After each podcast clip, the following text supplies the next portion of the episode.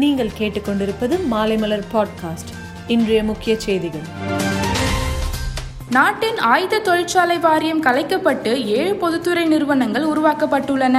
இந்த ஏழு பாதுகாப்பு நிறுவனங்களையும் தசரா பண்டிகை நாளான இன்று பிரதமர் மோடி துவக்கி வைத்து நாட்டுக்கு அர்ப்பணித்தார். குளிர்காலம் தொடங்குவதை முன்னிட்டு உலக புகழ்பெற்ற பத்ரிநாத் கோவில் நவம்பர் இருபதாம் தேதி முதல் மூடுவதாக சார்தாம் தேவஸ்தான வாரியம் தெரிவித்துள்ளது. மாலை ஆறு நாற்பத்தி ஐந்து மணிக்கு சிறப்பு வழிபாட்டுக்கு பிறகு நடை சாத்தப்படுகிறது. பட்டாசு விற்பனைக்கு விதிக்கப்பட்டுள்ள தடையை மறுபரிசீலனை செய்ய வேண்டும் என்றும் உச்சநீதி மன்றம் பசுமை தீர்ப்பாயம் வழிகாட்டுதலின்படி தயாரிக்கப்பட்ட பட்டாசுகளை அனுமதிக்க வேண்டும் என்றும் நான்கு மாநில முதல்வருக்கு தமிழக முதலமைச்சர் மு க ஸ்டாலின் கடிதம் எழுதியுள்ளார். உத்தரப்பிரதேசத்தில் பக்தர்களை ஏற்றி சென்ற டிராக்டர் கவிழ்ந்து விபத்துள்ளானதில் பதினோரு பேர் பலியாகினர். ஆவினில் விரைவில் நாட்டு மாட்டுப்பால் விற்பனைக்கு கொண்டுவரப்படும் என பால்வளத்துறை அமைச்சர் சாமுநாசர் தெரிவித்துள்ளார். அதிமுகவின் பொன்விழா ஆண்டை சிறப்பிக்கும் வகையில் பிரம்மாண்டமான மாநாட்டை நடத்த கட்சி தலைமை தீர்மானித்துள்ளது.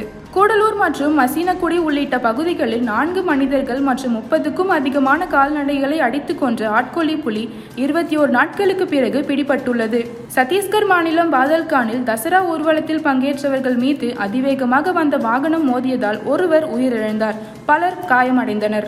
மத்திய பிரதேச மாநிலத்தில் கால்நடை அறிவியல் பல்கலைக்கழகம் கால்நடைகளுக்கான பல்வகை வைட்டமின் மற்றும் தாது பொருட்கள் கொண்ட சாக்லேட்டை உருவாக்கியுள்ளது. இந்த சாக்லேட் பால் உற்பத்தியை அதிகரிப்பதுடன் கால்நடைகளின் இனப்பெருக்கத்தையும் மேம்படுத்தும் என தெரிவிக்கப்பட்டுள்ளது. மேலும் செய்திகளுக்கு மாலைமலர் டாட் காமை பாருங்கள்.